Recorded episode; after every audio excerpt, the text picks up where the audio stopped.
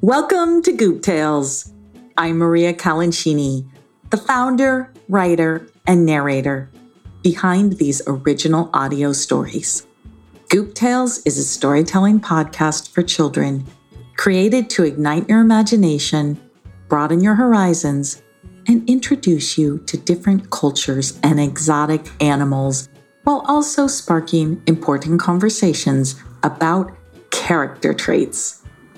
Now, before we get into today's story, I have to say that today is very, very, very special because the first Goop Tales book, the first printed book, is up and ready to go and for sale.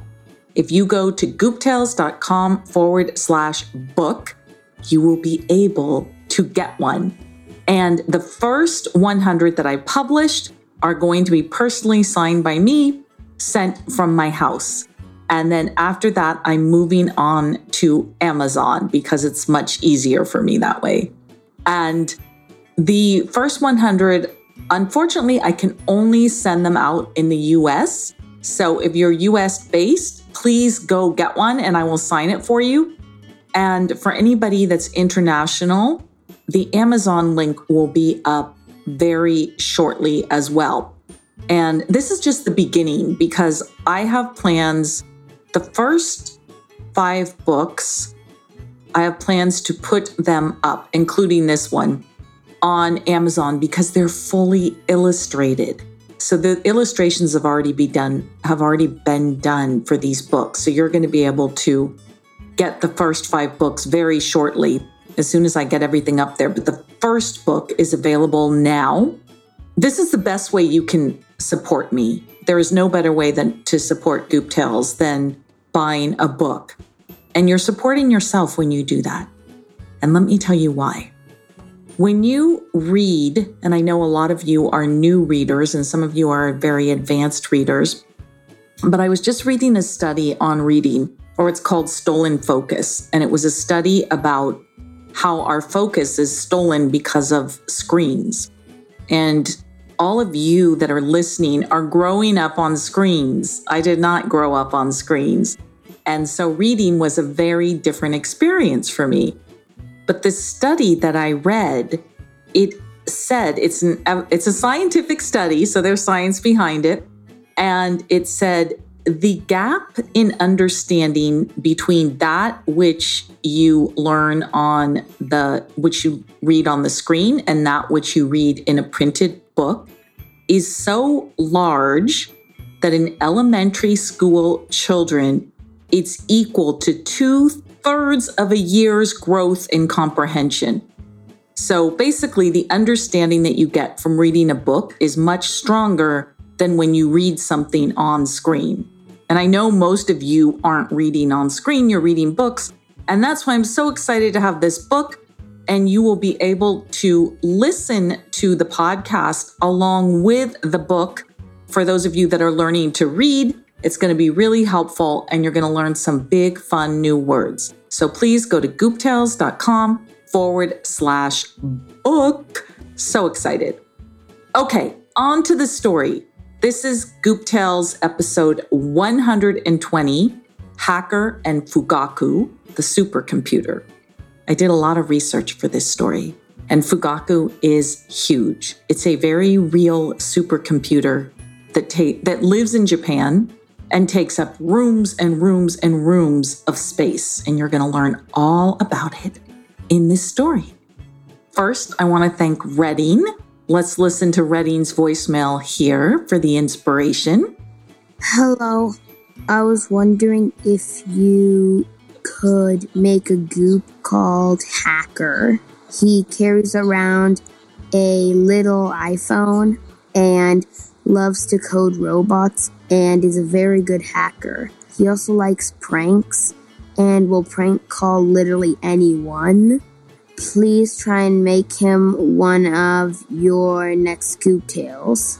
Also, maybe Hacker could have a twin named, I don't know, maybe Coder. And Coder loves to code robots and he carries around a little smartwatch with him so he can control his little robot that follows him everywhere. Also, I'd like for them to go to Jurassic Park and have a giant dinosaur adventure. Thanks. Bye. Thank you so much, Redding. I loved writing this story. I made a few changes from your suggestion. As you can see, we went to um, Japan, but it's very fun and super interesting, and it's a different take. So let's get started with the story.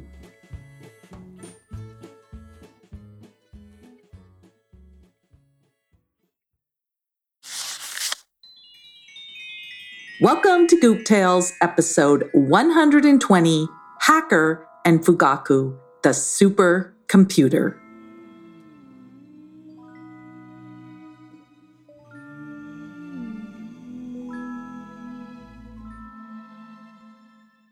Hacker was such a clever little guy. If he didn't understand, he would always ask why. He lived in a world of his own making, due to his imagination, which was breathtaking. But when he went too far, he didn't look back. He went deep inside any machine and he would hack. Chapter 1 Once upon a time, there was a very competent young goop named Hacker. Hacker was quite meticulous and precise about everything he did. In his room, each object had a place, and nothing was out of order. Books were lined up from biggest to smallest, and all of his action figures were placed perfectly on the shelves. Clothes were neatly put away into separate drawers for pants, tops, and sweaters. Hacker liked order because it helped him to think more clearly, and Hacker liked to think. Hmm. Every day, Hacker wore his glasses, his favorite black hoodie, and jeans and sneakers. It was his uniform because he didn't want to think about what to wear. One of his favorite things to think about was computers. And another was prank calls. Hacker thought about hacking computers all the time.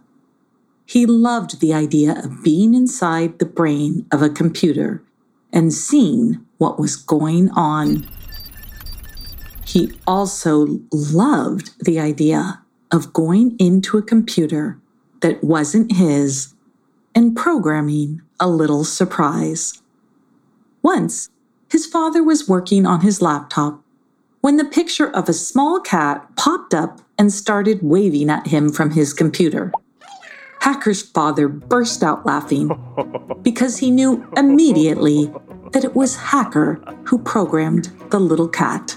Hacker, you got me good, he called out. But be careful with your hacking. You can't go into computers that aren't yours. Hacker was down the hall in his room and heard his father calling out. He smiled and called back, Okay, I will only hack your computer. He listened as his father laughed from his study. Hacker knew his father was right, so he kept his hacking to his own computer and his father's, of course. Hacker's parents gave Hacker an old iPhone that he was allowed to use so he could practice his computer skills. Hacker loved this phone so much, and he loved finding new ways to use it. One fine day, he pulled out his iPhone and decided that he was going to try and write a code that would control his toy robot, Archie. The only problem was that he needed a device to put inside Archie so that he could control him. He planned on using his iPhone as a remote control, but still needed another device that his iPhone could talk to. Hacker closed his eyes and thought for a minute. Then he shot up. That's it. I will ask Catastrophina to come over. She has that cracked tablet I can use. Hacker called Catastrophina, and she agreed to come over with her tablet in the hopes that Hacker would fix it. Hi, Hacker. Here's my tablet. I cracked it, but if you can fix it, you can use it, said Catastrophina, who was very good natured despite her ability to cause catastrophes everywhere. Thanks, this is perfect, said Hacker, taking the tablet. But before we get started on Archie, let's make a prank call, okay? Catastrophina clapped her hands together and laughed. Yes, please. She loved it when Hacker made prank calls because he was so good at it. Who should we call? asked Hacker. Without hesitation, Catastrophina said, Call Badmudia. Maybe you can make her laugh. Hacker quickly called Badmudia and, disguising his voice, said, Hello, I am looking for the happiest goop in Goop World. Is that you?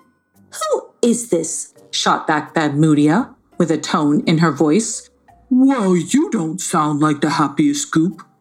I need the happiest goop because the happiest goop has won a free ice cream down at the sweet shop. But I think I must have the wrong number. Badmudia wasn't sure what to say because she really did want an ice cream. But even she knew she wasn't the happiest goop. Um, well, I am happy, but not all the time. Sometimes I'm in a bad mood, replied Badmudia. At this point, Catastrophina was stifling her giggles and was about to burst out laughing. So Hacker hung up the phone, and the two of them fell into fits of laughter. When they finally gathered themselves, Hacker said, Come on, we need one more phone to help with the programming of Archie. I'm going to hack my mother's phone. Catastrophina's eyes grew wide, and she said, Aren't you going to get in trouble? Breaking into your mother's phone? She won't know, said Hacker. And then he snuck downstairs and got his mother's phone. There was a password lock on the phone. Catastrophina watched and looked around to make sure no one was coming. She was worried. Hacker started pressing buttons trying to hack the security code. I don't think you should do that, said Catastrophina. Hacker didn't listen to her. He was too busy trying different combinations of numbers. And then the phone opened up. But instead of seeing all the apps, there was a string of code in black and white. Catastrophina watched as the code swirled around and came out of the phone like a lasso, wrapped itself around Hacker, and pulled him in to the phone. He was gone.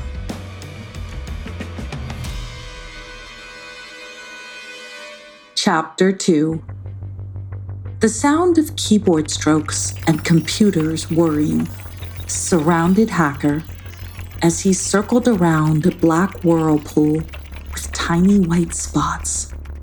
Squeezing his eyes shut, all Hacker could see was computer code everywhere. The code flew through his brain, and then letters started to pop out at him. F, said Hacker as it flew by. The letters kept coming, and the next one popped out at him. You, he said. Then the next one came. G, said Hacker. He was lining up the flying letters in his brain. Then came A, K, and U. And then the letters stopped flying. Fugaku, said Hacker aloud.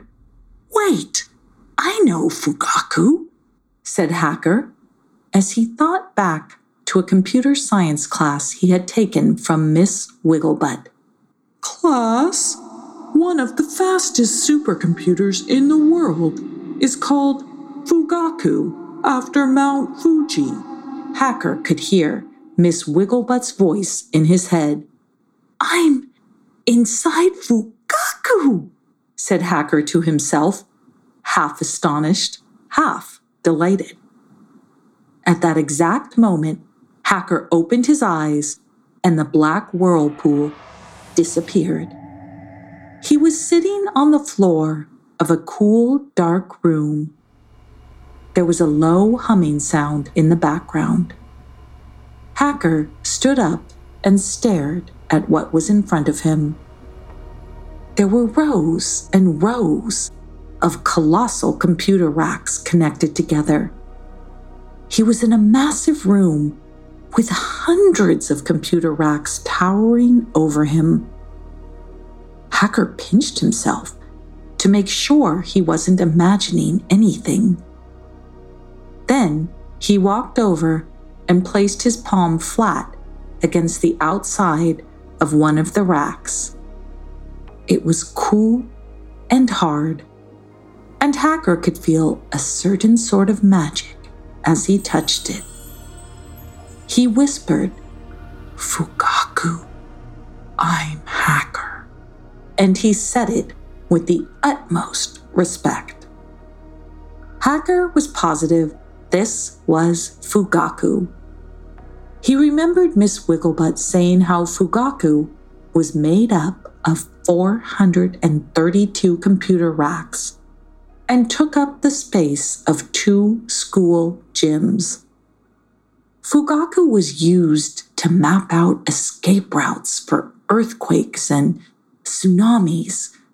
It was used for climate change and to help solve the coronavirus spreading, amongst many other important computations. Now, Hacker was here, inside of Fugaku. Fugaku continued to hum as Hacker walked around from row to row of computer racks. They all looked the same, but each rack had a little number on its base. Hacker walked up to rack number 198 and stared at it. It looked like all the others, and Hacker could see hundreds of little green lights through the doors of the rack. Green lights indicating that everything was working well. When Hacker saw computers, something overtook him. He couldn't control himself, and all he wanted to do was touch the computer, push its buttons, and take it apart and see what was inside. He felt the same way about Fugaku, even though it was so enormous. Looking around, Hacker saw a few doors behind him, but they were closed, and all was quiet except for the humming of Fugaku. Ever so slowly and quietly, Hacker reached out to the bottom of the glass door on computer rack number 198 and pulled at it. The door was heavy for Hacker, so he planted his feet firmly and used two hands and pulled again at the door. Surely, he thought, this door must be locked. But he couldn't help but try one more time. He pulled as hard as he could this time, and the door started to open Hacker stared in disbelief, and then he pulled harder as the door swung open. Hacker found himself face to face with the insides of the biggest supercomputer in the world. His mind was so boggled he couldn't think straight. Reaching out, Hacker touched one of the CMUs, which was a board inside known as the CPU memory unit. Each rack held dozens of CMUs, and they all had green lights indicating everything was working well, as Fugaku worked on the problems of the world. Overcome by his love of computers, Hacker clenched his hand around one of the CPU boards and pulled it out of the rack. For a moment, all was silent, and then Hacker watched as the green light near the board turned orange. And then he heard a strange sound. Hacker turned around and saw the door behind him. There was a red light over it, and it was sending off an alarm.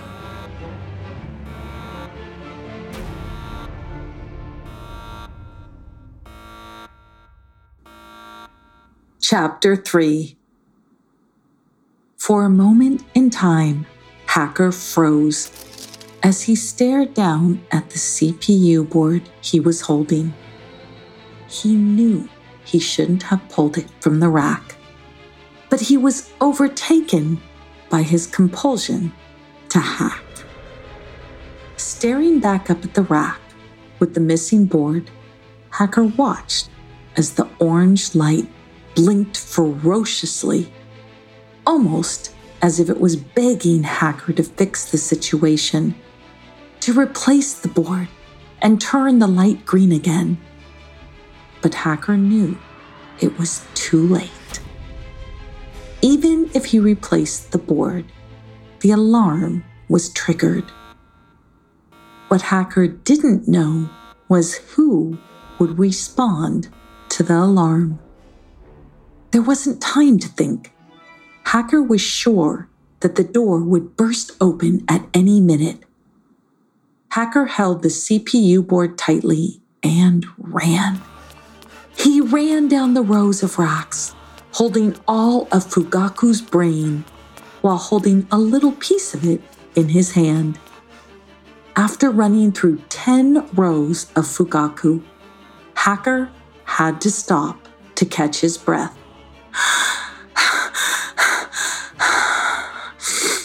He had no idea where he was running to, or what, or who he was running from. When he stopped, he realized that the alarm was no longer ringing.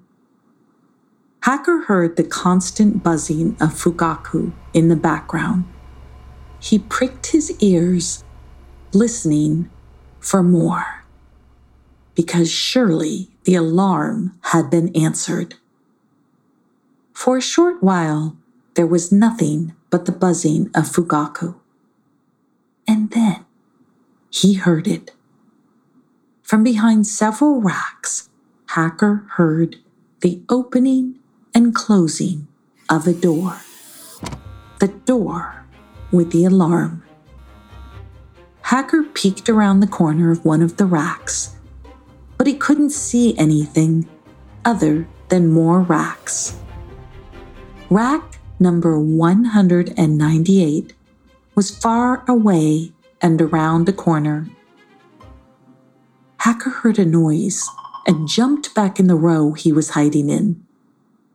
Listening, he heard robotic sounds. A few beeps, then a whirring sound, then the opening of a rack door and then a few more beeping sounds. Hacker had no idea what was happening, but something else was inside Fugaku. And it was quite likely this thing could come after him. Staring down at the CPU board he was holding, Hacker felt badly. He had quite literally torn this board from its happy home where it lived inside of Fugaku and was part of a supercomputer. Why did I take you out? thought Hacker. He didn't dare speak aloud for fear that he would be heard. The instant he had this thought, Hacker looked at the CPU board he was holding and noticed that a tiny little green light began to blink as if it were responding to Hacker. An idea dawned on the Hacker, and he held the board and thought to himself, Can you hear me? The board blinked twice as if to say yes. Hacker wanted to jump up and down and do a happy dance. He couldn't believe that he was communicating by thought with Fugaku, but he repressed his urge to dance. I need to get you back to your rack, thought Hacker, and the board blinked twice in agreement. Can you help me? thought Hacker, and the board blinked twice again to say yes. Who, who is in here with me? Are they dangerous? thought Hacker. The board quickly blinked orange flashes. Hacker knew that meant that something else was in Fugaku with them, and that it was dangerous. Being mindful of his thoughts, Hacker thought, Do you know who else is here inside with us? The board blinked two green flashes. Yes. And it's after me? thought Hacker. Again, two green flashes. Yes. I. I don't know what to do. I don't know how to fix this, thought Hacker as he looked with panic at the CPU board. It did nothing. No flashes. Then he heard it again the beeping, worry, mechanical sound. And this time, it sounded closer. Hacker tried to stop his mind from racing. He knew he had to be calm and think smart when in a dangerous situation. At least that is what his parents had always told him. Is there a way out of this? He thought. The board blinked a green light twice. Yes. In his head, Hacker heard Miss Wigglebutt saying, There is always a way. And he felt a little better. But then it came again the whirring sound, the robotic sounds, the beeping sounds, and they sounded so close. Hacker stood up knowing he had to move. Quietly, he walked down to the end of the row he was in, and ever so carefully, he peeked his head around the corner as he clutched the CPU board. And there it was, staring back at him.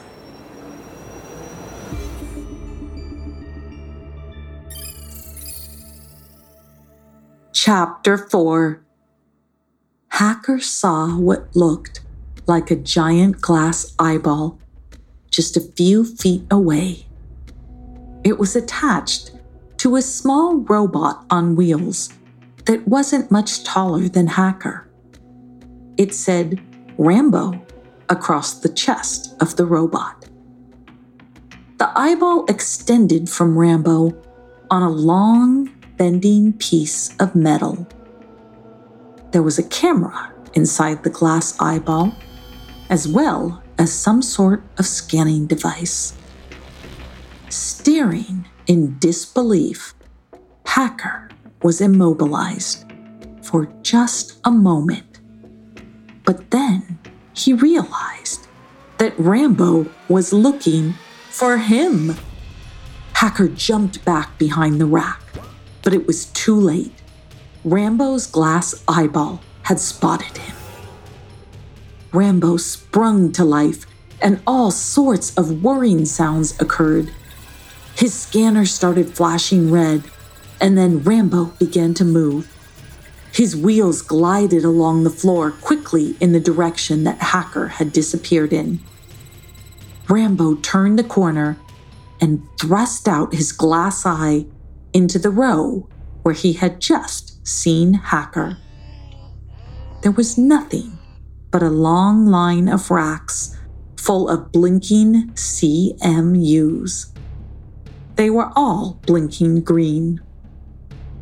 Rambo stopped for a moment and slowly began to move down the row, scanning each rack with his glass eyeball, as if he was looking for something. Meanwhile, Hacker had run as quickly and quietly and far away as he could.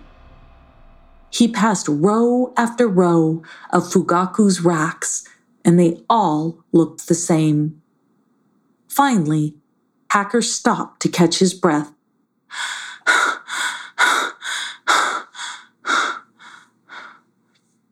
And when his heart had settled down, he listened carefully. Silence at first, and then he heard it. Rambo sounded far away but Hacker could hear him scanning, moving, moving closer. Hacker held up his CPU board and looked at it. He had grown very fond of CPU board M015 from rack number 198. He thought of it like it was his pet, but it was not his pet. I need to put you back in your rack, don't I? thought Hacker. CPU board M015 blinked twice in green. Yes. If I do that, will I be able to get back home? thought Hacker. Again, CPU board M015 blinked two green blinks. Yes. Hacker quietly crept to the edge of the row he was in and looked for the row number. He was in row number 401. He was 200 rows away from the home of CPU board M015. And Rambo was somewhere between him and row number 198. What am I going to do? thought Hacker. He looked down at CPU board M015. Nothing. Hacker reached up and adjusted his glasses. He always adjusted his glasses when he had to think hard. Suddenly, CPU board M015 started to blink green wildly. Hacker took his hand away from his glasses and looked down at it, perplexed. CPU board M015 immediately stopped blinking. Hacker thought for a moment and then reached up and touched his glasses again. CPU board M015 began to blink rapidly again. Hacker took his hands off his glasses, and CPU board M015 stopped blinking. Should I use my glasses? thought Hacker. CPU board M015 blinked two green blinks. Hacker burst into a wide smile. He was in heaven, being able to thought communicate directly with a CMU. Hacker's dream state was broken a moment later when he heard Rambo, who sounded much closer. Rambo had picked up his speed and was rapidly scanning every row of racks as he made his way towards Hacker. He wasn't going to let any other intruders slip by him. Hacker crept to the edge of row 401 and peeked around the corner towards the direction of Rambo. He saw nothing. Hold on, here we go, thought Hacker. CPU board M015 blinked three green blinks as if to say, Wahoo! Hacker removed his glasses, put them on the ground, and slid them as hard and as fast as he could in the opposite direction of row number 198. The glasses whizzed down the cool, dark flooring, going on and on past rack after rack until finally they hit a wall, made a clacking sound, and then stopped sliding. Hacker silently moved deep into row 401 and waited. He listened. Silence, except for the background noise of Fugaku. And then, there it was. Rambo was whirring and beeping and then speeding and speeding. Rambo whizzed right past row number 401 in pursuit of the glasses. The moment Rambo passed, Hacker clutched CPU board M015 and ran like the wind past 202 rows of Fugaku until he reached row number 198. He was so out of breath, he collapsed right in front of the door of CPU board M015's home. CPU board M015 blinked an orange light furiously as Hacker sat slumped on the ground. Finally, the blinking light caught Hacker's attention and he sat up. Then he looked down at the end of row 198 and saw Rambo's extended glass eye shoot around the corner. Without wasting a second, Hacker popped up and whipped open the rack door and shoved CPU board M015 into his home in Fugaku. He had to wiggle CPU board M015 for a few seconds in order to get it back in securely, and Rambo came within inches of Hacker.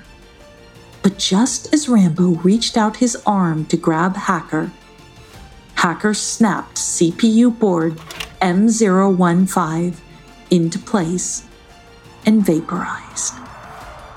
Rambo went haywire and all of his lights started firing. But that was no worry of Hacker's. Hacker had materialized back in his bedroom in Goop World. He reached for his glasses, but they weren't there. Then Hacker remembered it all. Fugaku, he sighed. I've got to find Catastrophina and tell her all about Fugaku. She is never going to believe it. He set off to find Catastrophina, but she was nowhere to be found. She was in Costa Rica, being chased by a monkey. But that is a tale for another time. I hope you enjoyed taking that trip to the insides of Fugaku and learning a little bit more about a supercomputer. And now I'm just going to wrap up this podcast with two or three things I need to tell you. One is there is going to be a in-person meetup for those in the Bay Area. A couple of you have written me.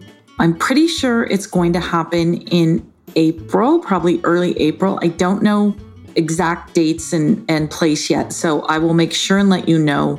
Please write me to maria at gooptales.com if you want to partake in that meetup in the Bay Area. And just make sure you're on the mailing list. That's the easiest way to get notified of everything because I'll be sending it out to the mailing list. Secondly, for those of you who have written into me and asked me why I haven't made your goop idea into Goop Tale yet, it's not because um, I don't love your idea. I love them all. I love listening to them all. It's because I have a list of almost a thousand goops and I can only write one book at a time. But I promise you, I listen to every single voice message and I keep track of every single idea. And you never know when it might pop up. In the meanwhile, I hope you're enjoying the other Goop Tales. And there's going to be books, books, and books. So make sure you go to gooptales.com forward slash book so you can get the very first published Goop Tales book. And I will sign it for you if you're one of the very first ones. All right, that's it for this episode. I will see you in the next Goop Tale.